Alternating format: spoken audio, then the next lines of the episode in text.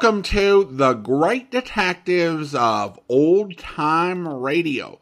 From Boise, Idaho, this is your host, Adam Graham. If you have a comment, email it to me, box13 at greatdetectives.net. Follow us on Twitter at Radio Detectives and check us out on Instagram, instagram.com slash great detectives. If you're enjoying the podcast, please follow us using your favorite podcast software. And if you've not already, I do want to encourage you to check out my ebooks, All I Needed to Know I Learned from Columbo and All I Needed to Know I Learned from Dragnet. Each ebook examines the life and history of a great fictional detective and policeman and life lessons that can be learned from them. It is available as an audiobook through the Apple Store or through audible.com and wherever fine ebooks are sold. Well, now it is time for this week's episode of Mr. Chameleon. The original air date, January 5th, 1949, and this one is The Rich Uncle Murder Case. Next, Mr. Chameleon and the Rich Uncle Murder Case.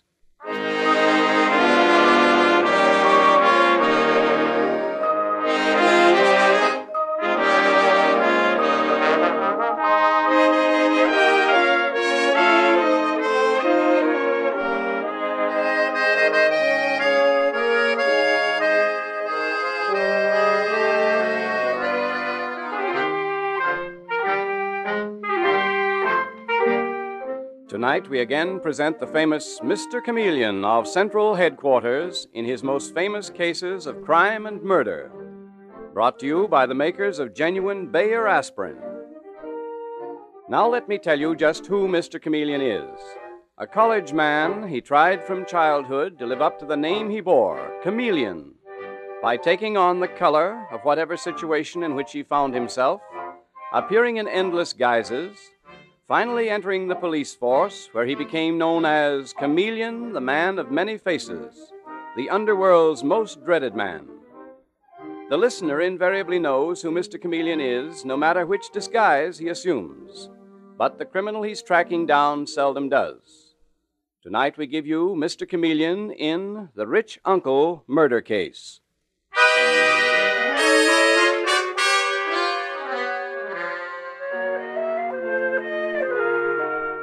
It is difficult in your old age to have to live with your relatives, and no one knows it better than Captain Silas Harper. But he's a shrewd and colorful old seaman, and he has no qualms about using the one weapon left to him his money. And now, in the little parlor of the Flaubert's New York flat, he smiles a trifle maliciously at his niece Harriet and her husband Flaubert, and he says, Harriet, you're very good to your old uncle. Very good indeed. You too, Flaubert. Yeah, it's nice to have a snug harbor to come to every year. Show you how grateful I am. Here's something for you. What is it, Uncle Silas? It looks like a will. you got a smart husband, Harriet. He knows a will when he sees one. Oh, but Uncle Silas, you don't mean. Don't I... drool, Harriet. Yes, I've left you my entire fortune. Estate, I guess you landlubbers would call it. Uncle oh, Silas. Silas, you've left us your entire fortune.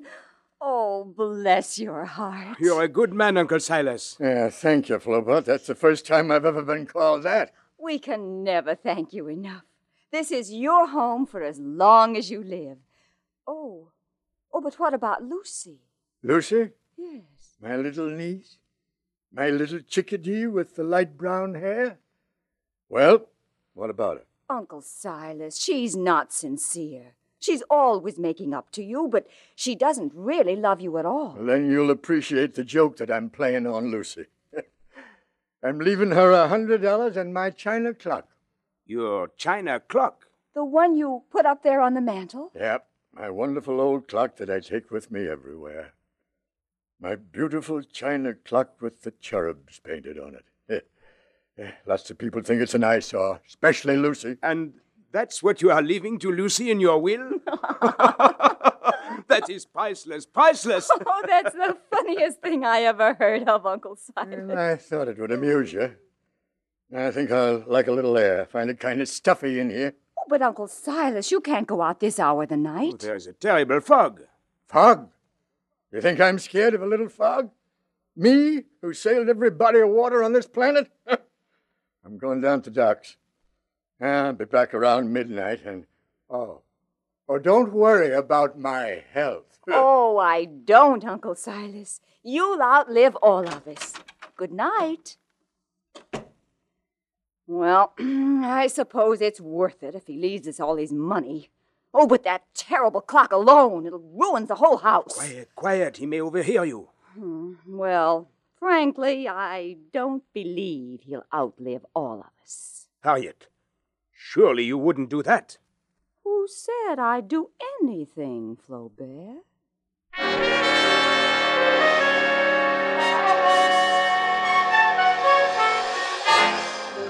And Harriet Flaubert proved to be quite a prophet. For the following morning at Central Headquarters, we find Mr. Chameleon, the great detective, sitting in the office of the Commissioner of Police. And the Commissioner is saying, Yeah, the poor old man was stabbed in the back, Chameleon. A couple of sailors found his body about 1 a.m. down near Pier 61. Whoever murdered them must have sneaked up behind him in the fog and struck him down. Oh, that's too bad. Captain Silas Harper was a legend, the last of the old sea captains. Where is the body now? At the home of his niece, Harriet Flaubert. There's a nephew, too, in New York, Thaddeus Harper. Uh, ship's chandler. Uh, sells ship supplies. Hmm. Well, I suppose they're all of them grief stricken. Old man must have left plenty. Well, I'll get right over there and question them.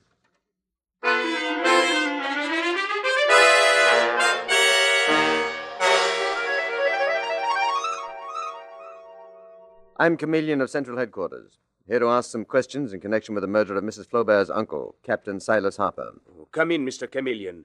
I am Mr. Flaubert, Captain Harper's nephew by marriage. Harriet, it's Mr. Chameleon. Oh, Mr. Chameleon, it's so awful to think that poor Uncle Silas, that he should have died like that, all alone. I doubt if he minded that as much as he minded dying. You are very hard, Mr. Chameleon. But then, you are a cop. I am simply determined to find Captain Harper's killer. Mrs. Flaubert, who survives him besides yourself, his niece, and a nephew, Thaddeus Harper? Well, there are two other nieces, one in New Zealand and one in California. And of course, cousin Lucy Billingsley. She's an orphan. She lives here in New York. And who are Silas Harper's heirs? Uh, we are, Mr. Chameleon. That is to say, my wife Harriet is. You are his sole heir, Mrs. Flaubert? Yes. Uncle Silas himself gave me his will last night. It's right here. He gave it you last night, just before he was murdered. Very convenient. What do you mean by that? I mean, I want to know exactly where you and your husband were last night at the time your uncle was murdered. I was in bed, that's where. I was here too. Is that correct, Miss Flaubert? Your husband was here with you? I don't know where he was. I was asleep. What, what are you trying to do to me, Harriet? Tell this man Chameleon the truth. There's the doorbell. Flaubert, answer it. Oh, very well. Mr. Chameleon, Uncle Silas left everything he had to me. Oh, except a hundred dollars to Cousin Lucy and that clock there on the mantel. But I had nothing to do with his murder. This china clock here? Yes, isn't it hideous? But Uncle Silas loved that clock. He took it everywhere with him. Wait till Lucy hears that's all she gets in his will. Flaubert, I am heartbroken. I am simply heartbroken. Who's that coming in? That's my cousin Thaddeus Harper. The one who sells ship supplies. Uh, how is his business, incidentally? Very bad. I'm sure he was counting on Uncle Silas to pull him through. Well, Thaddeus? Harriet, Harriet, this is terrible news. You notify Cousin Esther in California, Cousin Myra in New Zealand? Yes. Yes, I wired them both. Oh, uh, Thaddeus, this is Mr. Chameleon, the famous detective. Oh, glad to meet you, Mr. Chameleon. Hope you're looking for Uncle Silas's killer. Uh, naturally. Mr. Harper, were you very close to your Uncle Silas? Close. so close that he left me all his money. What? What are you saying? Are you crazy, Thaddeus? He left it all to me. Well, you're the one who's crazy, Harriet. He gave me his will, told me to put it in a safe place. He left his whole fortune to me. Two people, each claiming the murdered man left everything to them. Very interesting. I don't understand it, Mr. Chameleon. There's the doorbell again. Flaubert, answer it. Thaddeus, is this a joke? Uncle Silas couldn't have left you his entire fortune. Have you the will, Mr. Harper? Oh, yes, yes, Mr. Chameleon. Here's the will. Oh, well, may I see it, please? Yes. Yeah. Well, this will seems in order, Mr. Harper. Let me see it. Why, it's. It's just like the one Uncle Silas gave me. Was it dated the same day, Mrs. Flaubert? Yes. Yes, Mr. Chameleon. And it's. Why, it's worded the same way bequeathing all my stocks and bonds, and all my cash in the bank, all my ownership remaining in any shipping company. Harriet, here's a telegram. All right, Flaubert, open it.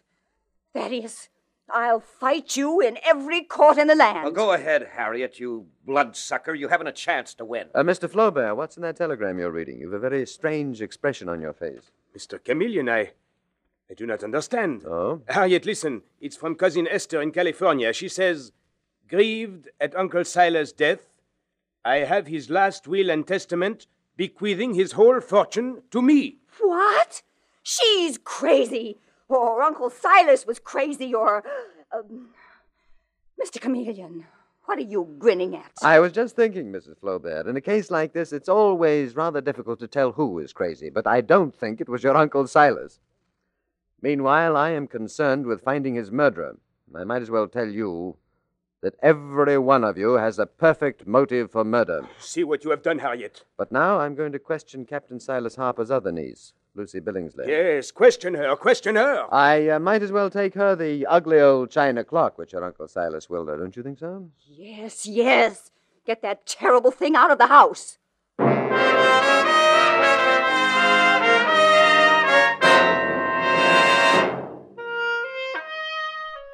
And Mr. Chameleon does take the ugly old china clock to Lucy Billingsley.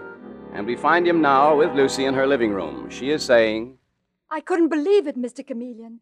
Uncle Silas was so alive. I, I can't believe he's gone, that he's been murdered. You sound as if you were really fond of him, Miss Lucy. I was. Underneath his bluster, he was very warm and kind. You can still say that when all he left you in his will was a hundred dollars and this hideous clock, this perfect monster of a clock. I didn't want anything from him. What about that note that you said you received from him this morning? Uncle Silas must have mailed it yesterday, Mr. Chameleon. He spoke of this china clock. He said if it got too much on my nerves, I had permission to smash it after six weeks. That is strange. That's very strange. Chameleon? Uh, yes, Dave, come on in. That's Detective Sergeant Arnold. Well, Mr. Chameleon, we caught this character here. He was seen hanging around the waterfront following Captain Silas Harper last night. Oh? His name is Marcus Smith, so he says. That's my name, right enough. Oh. You've an accent, haven't you? What is it, um, Australian? No, wait, uh, New Zealand. So what does that prove? That don't mean I murdered a man, does it? No, indeed, Mr. Smith. You have a very strange color. Did you get out of prison recently? Well, answer me, did you? Yes, I did. That don't prove I'm a murderer either, comedian. What were you in for? No, nothing to say. What were you in prison for? Uh, assault and robbery. But I'm trying to make a fresh start. That's why I came to this country. Why were you following Captain Silas Harper? What? Wait a minute, Miss Lucy. Uh, didn't your Uncle Silas have another niece in New Zealand? Yes, of course, Mr. Chameleon. Her name's Sally Harper. Marcus Smith? Did you know Sally Harper? Well, you might as well tell me. We'll only find it out in the end. Yes, I'm a foster brother. But so help me, Mr. Comedian, I had nothing to do with Captain Harper's murder. Why would I? What was there in it for me, eh? I am not sure, Marcus Smith, but I have a pretty good idea. Dave, you take him to Central Headquarters and hold him for questioning.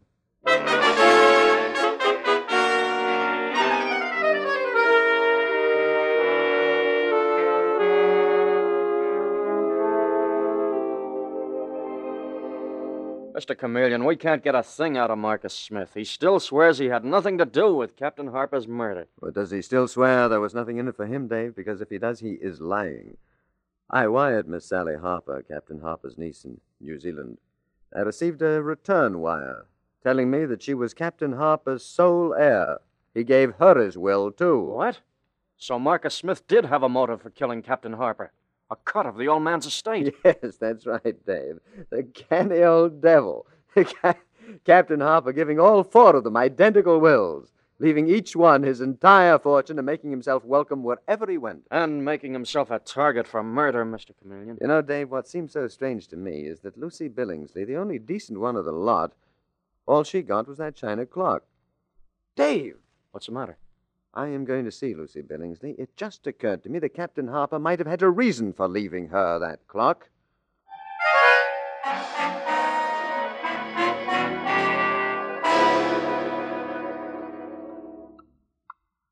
And my idea, Miss Lucy, is for you to break open your Uncle Silas china clock. But, Mr. Chameleon, I can't. Uncle Silas adored that clock. Miss Lucy, was your uncle a sentimental man? Well, no. No, he certainly was not, judging from his actions. But I believe that he loved you. I also believe that he had no sentimental attachment at all for that clock. But, Mr. Chameleon. Now, we can't open the clock. The back is being soldered on. The only thing to do is to take this hammer and break it. You think that that breaking this china clock will help you find Uncle Silas's murderer? It may, in a sort of roundabout way. Then I'll do it, Mr. Chameleon. Good, good. Here's the hammer. I hate to, but here goes. Oh, Mr. Chameleon! Mr. Chameleon! Good heavens, this is amazing. Even though I half expected it's amazing. Miss Lucy, you must promise me that you won't tell anyone what we found in this clock. Now, if you value your life, you won't tell anyone.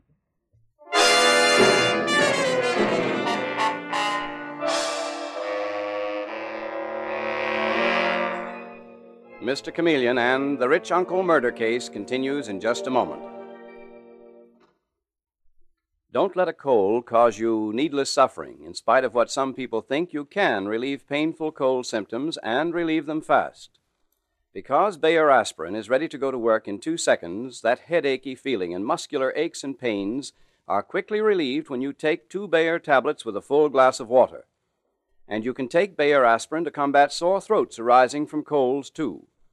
Just as all three Bayer tablets in one third of a glass of water and use as a gargle. With astonishing speed, this highly potent medicinal gargle will soothe the irritated membranes of your throat, quickly relieving pain and irritation. So when you're suffering painful cold symptoms and accompanying sore throat, first take two Bayer aspirin tablets with a full glass of water, and then gargle with three Bayer tablets dissolved in one third of a glass of water.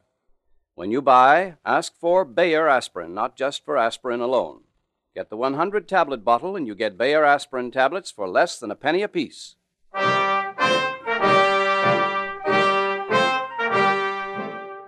And now back to Mr. Chameleon and the rich uncle murder case. Mr. Chameleon, the famous detective, is trying to track down the murderer of a wealthy old sea captain, Silas Harper, who was found stabbed on the waterfront. It is a few hours after Chameleon has broken open the hideous china clock belonging to the murdered man. He is now at the home of Harriet Flaubert and her husband, two of the suspects in the case. As he enters, Flaubert says excitedly, Mr. Chameleon, I tell you my wife is insane. She is trying to pin this murder of her uncle on me, an innocent man. The woman is mad, I tell you. Mad or not, Flaubert, she is putting you in a very dangerous position. But why should I kill my wife's rich uncle? I loved him like my own uncle. Oh, very touching. But the fact remains that you knew by killing him, your wife and yourself would come into a great fortune. No, no, it is Flaubert, not true. tell me exactly what went on between you and your wife after her uncle, Captain Silas Harper, gave her a will, leaving her his entire fortune. What did you say, and what did she say? Mr. Chameleon, I love my wife, but I will tell you the truth. No sooner than her uncle left the house, she said, I do not believe he will live very long. And I said to her, Harriet, surely you would not do that. You think she killed her uncle? I don't think anything. That's the trouble with you cops. You twist everything. One more question, Flaubert. How are your finances? Are you up against it for money? Certainly not. I make plenty. That's all for now, Flaubert. Goodbye. Goodbye, Mr. Chameleon.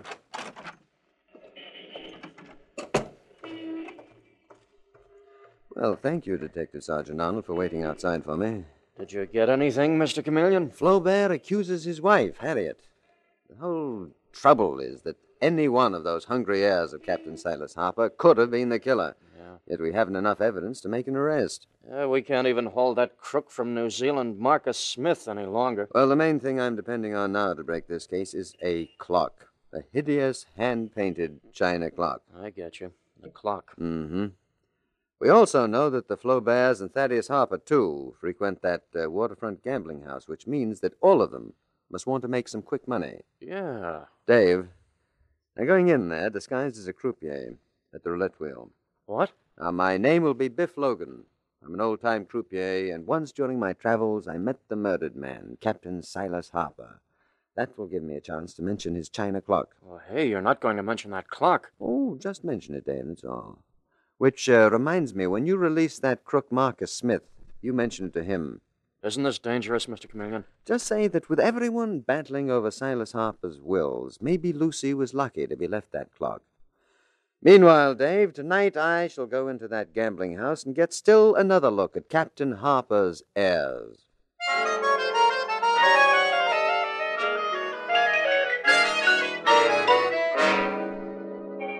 And that night, in the shoddy little gambling house near the waterfront, we find Chameleon in his disguise as Biff Logan. And seated at the roulette table are Harriet and her husband Flaubert. And Mr. Chameleon, in the nasal twang of his disguise, is saying, Okay, ladies and gents, make your bets. Twenty-five dollars on the red. Okay, Mr. Flaubert. Are you crazy, Flaubert? Haven't you lost enough for one evening? If I keep on, I may win, Harriet. I've got to win. What for? What do you do with your money anyway? Harriet, please. Here comes your cousin Thaddeus. Well, Thaddeus? Hello, Harriet. Hello, Flaubert. Come on, ladies and gents, make your bets. Hmm, you're quite getting to be quite a gambler, aren't you, Thaddeus? What are you trying to do? Win enough money to pay off your debts? Shut up, Harriet. I'll put uh, $50 on 21. Okay, $50 on 21.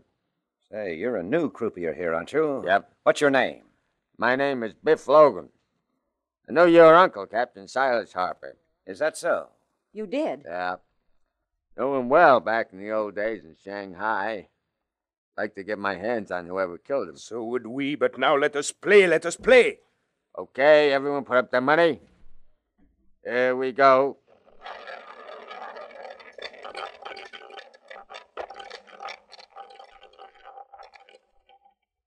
Thirteen is the number. Oh, Thirteen blank. The house oh. wins as usual. What terrible luck. Well, what are you crabbing about, Flaubert? You only lost $25. I lost 50 Twenty-five is enough. Now, will you stop betting, Flaubert? No, Harriet. And I say you will. Hey, whatever happened to that china clock? What, what, what was that?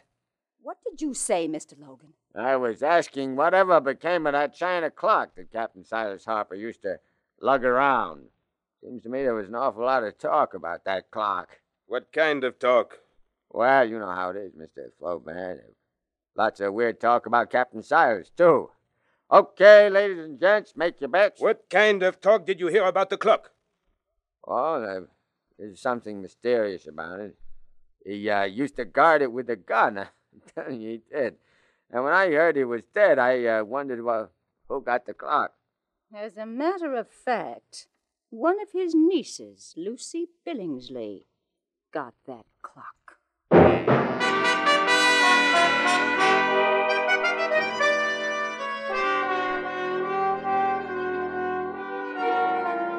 The following day, in Lucy Billingsley's little flat, Mr. Chameleon, no longer in disguise, is eagerly reading a note Lucy was handed to him. Lucy, I got quicker results than I'd hoped for. This is quite an offer. Your uncle's killer is hot on the trail of that china clock. But to offer me $300 for it. Cheap enough, I'd say. You know what amuses me is this note. I would very much like to have this clock for sentimental reasons. I was an old friend of your uncle, signed Biff Logan. Biff Logan, if you please. that was the name I used in my disguise last night. Someone is using my disguise as a disguise.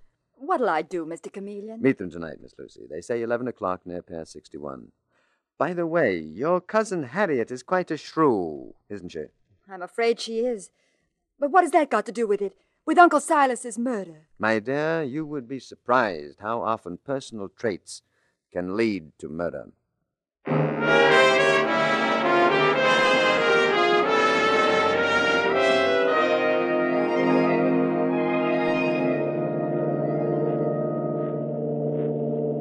What time is it, Mr. Chameleon? It's almost 11, Dave.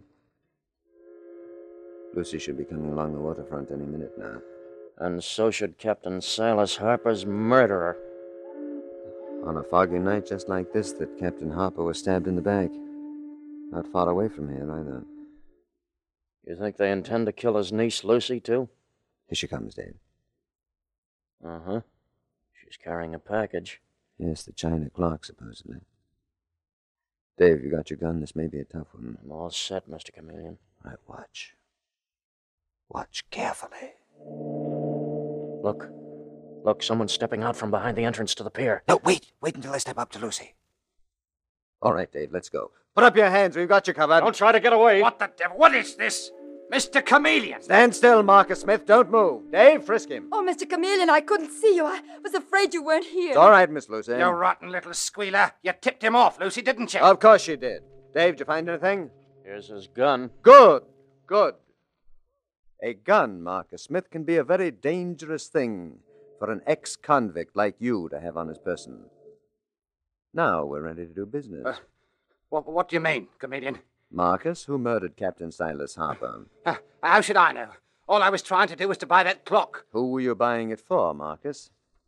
Answer me. Who hired you to come here? Uh, nobody. Honest, Mr. Comedian. It was my own idea. Was it your own idea to sign the name of Biff Logan to that note you sent Lucy? Because you see, I am Biff Logan. What? Yes, Marcus. I disguised myself as a gambling house attendant named Biff Logan. And you couldn't possibly have known that name unless somebody else told you. Who was it? Listen, Mr. Comedian. Come on, I, Marcus. I, I know that you're scared. The killer is probably right behind you in the shadows, but you have got to tell me his name. I, I, I can't. I, I can't. Well, then I'll tell you, loud enough for him to hear. I shall bring him out into the open. What? Do you mean to say that Flaubert murdered Silas Harper? Dave, quick! I think I got him. Marcus, you all right? Yes, he missed me. Mr. Chameleon, was it Flaubert? Did he kill Uncle Silas? Dave, did I get him? You got him all right, Mr. Chameleon. But it's not very serious. My leg. You shot me in the leg. Oh, that's too bad, Flaubert. You intended to kill Marcus Smith, and you would have killed Lucy as you killed Captain Harper. I didn't kill Harper. My wife killed him. What a liar you are, Flaubert. He killed my uncle, Mr. Chameleon. He killed him, I tell you. Well, Harriet, I thought you'd be here. Of course, she tricked me into coming here with her tonight. I'll tear your eyes out, Flaubert. Dave, grab her. Oh, She's got a gun. I've got her, Mr. Chameleon. That's right. Arrest her, Chameleon. To think of me, Laval Flaubert, married to a murderer. That's enough out of you, Flaubert. You and your wife both killed Silas Harper. That's a dirty copper's lie. You and your wife followed your uncle out the foggy night he left your house and brutally murdered him. If it weren't so hideous, it could be a joke. Joke? What joke? That the old and ugly china clock went to the only decent one of you, to Lucy. That the old clock held well over a million in emeralds and diamonds. What? No, it can't be true. Silas Harper had converted his whole fortune to jewels. You killed him for nothing, but you will both pay for it and pay well. Dave, you put them in the car, please. It's a lie, you dirty cop. I'd like to kill you, chameleon. Oh, I'm sorry, but I'm afraid that you'll never get the chance. We cops have a firm way of holding people. Anyway, what a charming pair you are. Out with them, Dave.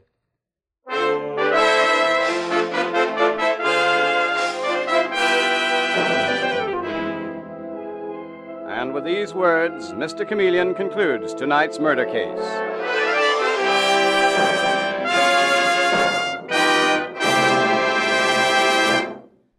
When you take something for the fast relief of ordinary headache, it's important that what you take also provides dependable relief. The reason millions take genuine Bayer aspirin is that they know it does both. Because it's ready to go to work in two seconds, it provides relief with amazing speed. And because it's gentle, you can take it with complete confidence. Bayer aspirin's single active ingredient is so gentle to the system, mothers give it even to small children on their doctor's advice. And of all pain relievers, none can match Bayer aspirin's record of use by millions of normal people without ill effect. So don't experiment with drugs that have not been proved by years of successful use. For fast and dependable relief, use Bayer aspirin. When you buy, ask for Bayer aspirin, not just for aspirin alone. Get the 100 tablet bottle, and you get Bayer aspirin tablets for less than a penny apiece.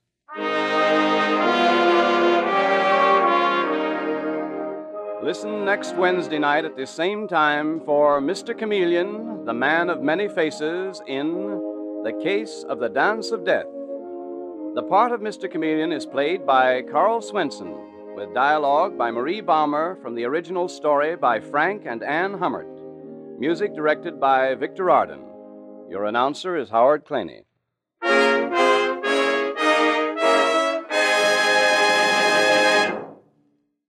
Now, at last, you can get an utterly new, radically different, incredibly better toothpaste. It's revolutionary new Lion's toothpaste, and it's better because thousands of laboratory tests on scores of individual teeth show that it actually gets teeth brighter. Two and a half to five and a half times brighter than any of the five leading brands, brighter by far than any other toothpaste. New Lion's toothpaste does this because it's a new kind of toothpaste with a formula that's completely new, radically different. A toothpaste that cleans without soap, polishes without chalk. Try it. Buy Lion's toothpaste.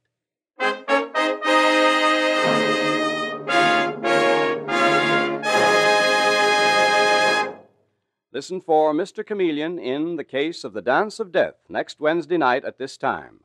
This is CBS, the Columbia Broadcasting System.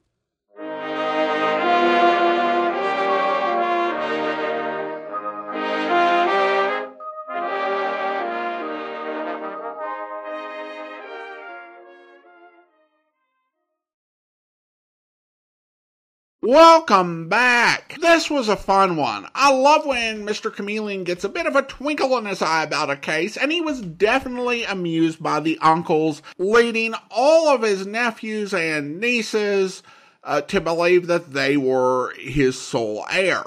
Admittedly, it backfired on him. Obviously, the ones who would be nice to him because he made them the sole heir would have also kept letting him come around for hopes of getting that distinction. However, he wasn't crazy. Hiding uh, what was in the clock after it was broken into was kind of pointless as far as I'm concerned. Because you figured out, uh, I think pretty quickly once it got open, that whatever was in there was actually valuable. I mean, it doesn't matter whether it was worth a hundred thousand or if it was worth a million. We're, we're not like revenue man we're just listening to the radio show. I have to say, it must have been pretty high quality diamonds and emeralds because you couldn't have had uh, many in the clock uh, for it not to, you know, weigh a ton. I did like that the murderers were so taken in by Mr. Chameleon's disguise that they signed his fake name to the note. That was a really nice touch. Now on to listener comments and feedback, and we got some our responses to the episode Mr. Chameleon's Strangest Murder Case, which, as I said at the time, was really not all that strange. B. Osner writes over on Spotify, I hate it. Uh, with a little more detail, David writes on Facebook, Thanks for calling out the exaggeration in the title. This seems to be uh, becoming a quirk of Mr. Chameleon, where he proclaims something the most extraordinary case I've ever seen or something, and then it turns out to be quite ordinary by old time radio detective standards. Also, did I miss uh, Dave's use of the word black provided a clue? Was it the association w- with blackmail? That really wasn't clear. Uh, and yeah, it does feel like there are occasionally some drop clues in the series. Like, I honestly don't get how the wife being a shrew had anything at all to do with the solution to the case. Doing that's kind of a way to befuddle your listeners if it doesn't really have a big direct uh, bearing. But David goes on. The intro to the series had me wondering about his life before he became a detective. I kind of want to hear young chameleon stories about him learning to blend in with different situations. You know, David, uh, that kind of got me thinking because I think a young chameleon series might be really fascinating. I think the first thing that you, to me would make sense to answer would be the origin of his last name. Now, I suppose you could do a series where you just kind of accepted that he was named Chameleon, even though that is not a real last name. But I think that it would be more interesting to imagine how he might have gotten his last name, or what his family origin was, since it says his name was Chameleon from birth. Now, the obvious answer would be that his parents' last name was changed to Chameleon. And how might that have happened? A good answer might be Ellis Island, where lots of new citizens' names were changed from names that were viewed as hard to pronounce or hard to spell to more common standbys like Smith, Brown, and Jones.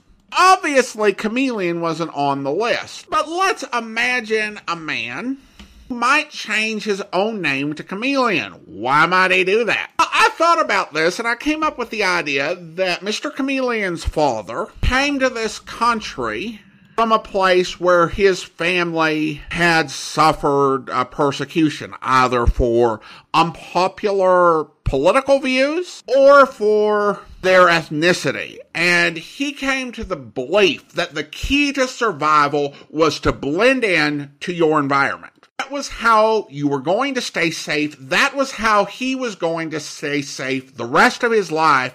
He was going to blend in. So he heard all of these people having their names changed. And so he decided when they asked him what his name was, he would say chameleon. A name that would remind him of his overall goal to blend into his surroundings wherever he was. We'll say that he was professor or a doctor already had like an existing knowledge of English when he came to this country. Long story short, Professor Chameleon finds a good job and really works in blending in everyone around him. Not just your typical assimilation of immigrants, but a pathological drive to fit in to his environment and to not stand out in any way, which he passes on to his children. As a boy, Mr. Chameleon, I would imagine, had a great interest in people. His father may have been comfortable blending in, in particular, maybe two or three different settings, mostly, you know, upper middle class sort of circles that he moved in. But Young Chameleon had an interest in being in more situations and knowing more types of people.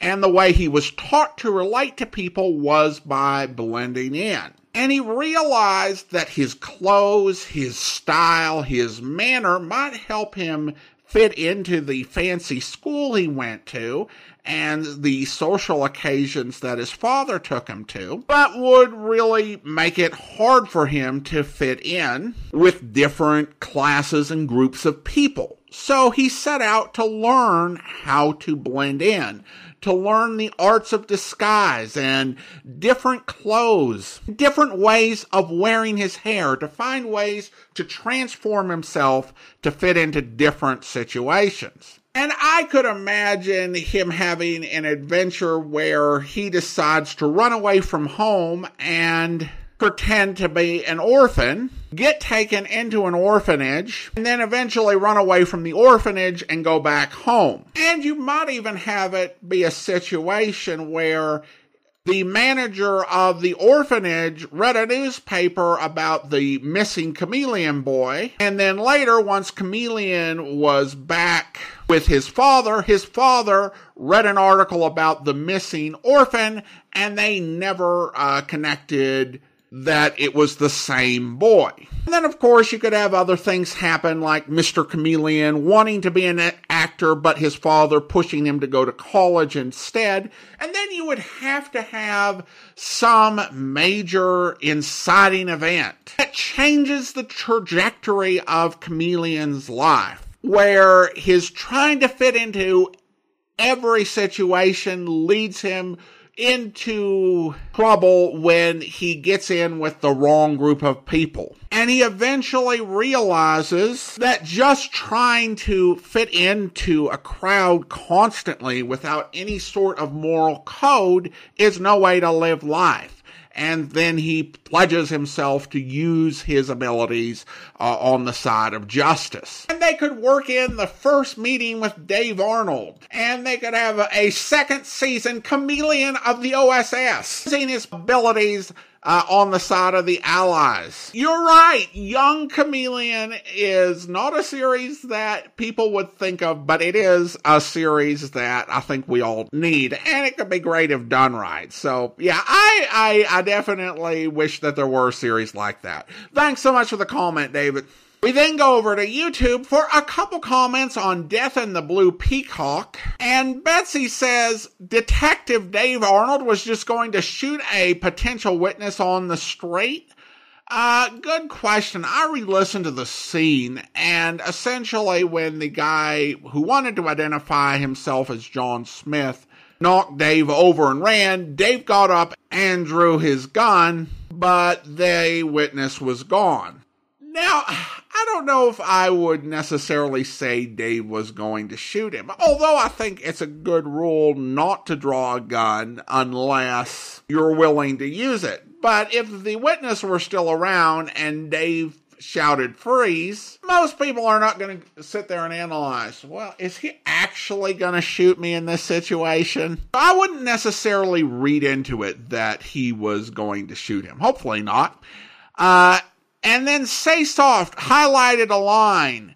I was in a state of prostration. Yeah, I need to remember that line.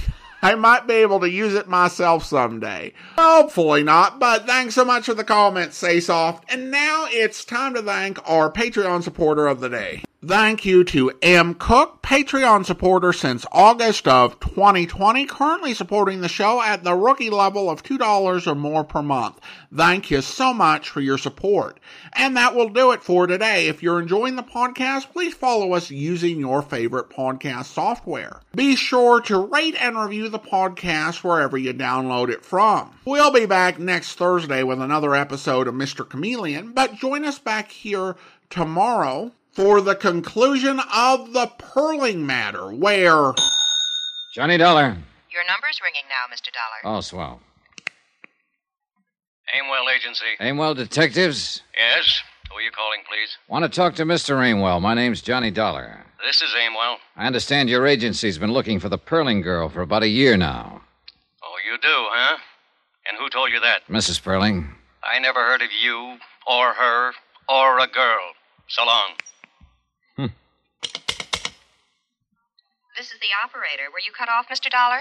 I'll call them back. Never mind. Call me a cab, honey. I'll talk to them in person. I hope you'll be with us then. In the meantime, do send your comments to box13 at greatdetectives.net. Follow us on Twitter at Radio Detectives and check us out on Instagram, instagram.com slash great detectives. From Boise, Idaho, this is your host, Adam Graham, signing off.